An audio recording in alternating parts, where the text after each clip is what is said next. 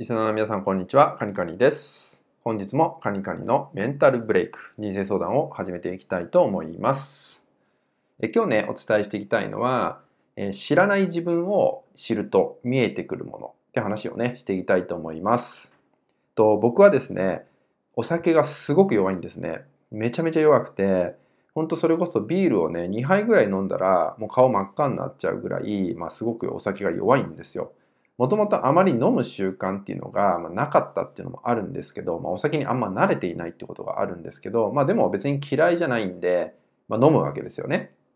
で、飲むと、だからすぐ酔っ払っちゃうわけなんですけど、で、そうすると、まあ、知らない自分が出てくるわけですよね。酔っ払うとやっぱ知らない自分が出てきたりするわけなんですよ。で、そこで、えー自己対話をね、いろいろできてくるんですけど、酔っ払いながらでも、まあ、自己対話がねあできてよかったなって思ったんですけどまあその時に気づけたのがあこういう体の感覚が起きるんだとかね、まあ、普段感じている体の感覚じゃない感覚を感じたりとか、まあ、あとは、まあ、変な話ですけどこう人の話を聞いてる時にその話の聞こえ方みたいなのもね例えば普段はちゃんと耳に入ってくる話がなんか自分の中心に入ってくるような感じがしたりとか、まあ、これ酔っ払ってるからだと思うんですけどあこういう感覚があるんだなとか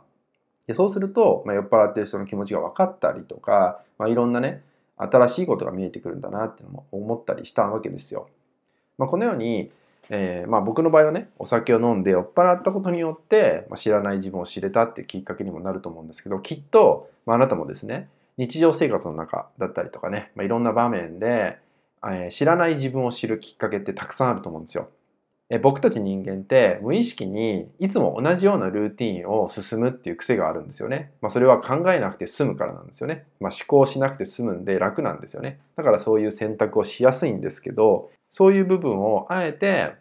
いつもしてないことをするとかね、まあ、極端な話ですけど僕のように飲みすぎてしまうとかねそういうことをすることによってえー新しい自分を知る知らなかった自分を知るってこともできてくるんででそこからさらに分かってくる感覚みたいなのもあるんですよね。まあ、それは体を通してかもしれないし、まあ、心からかもしれないそれは人それぞれだと思うんですけど何か必ず気づくポイントみたいなのがね見つかってくるんじゃないかなと思うので、えーぜひね、えー日常の中からですねやってなかったこと知らなかったこととかねいつもと違うことみたいなのもね取り入れてえー新しいあなたにね、出会うってことをね、やってあげてほしいかなと思います。はい、それではね、今回の内容は以上になります。最後までご視聴いただきましてありがとうございました。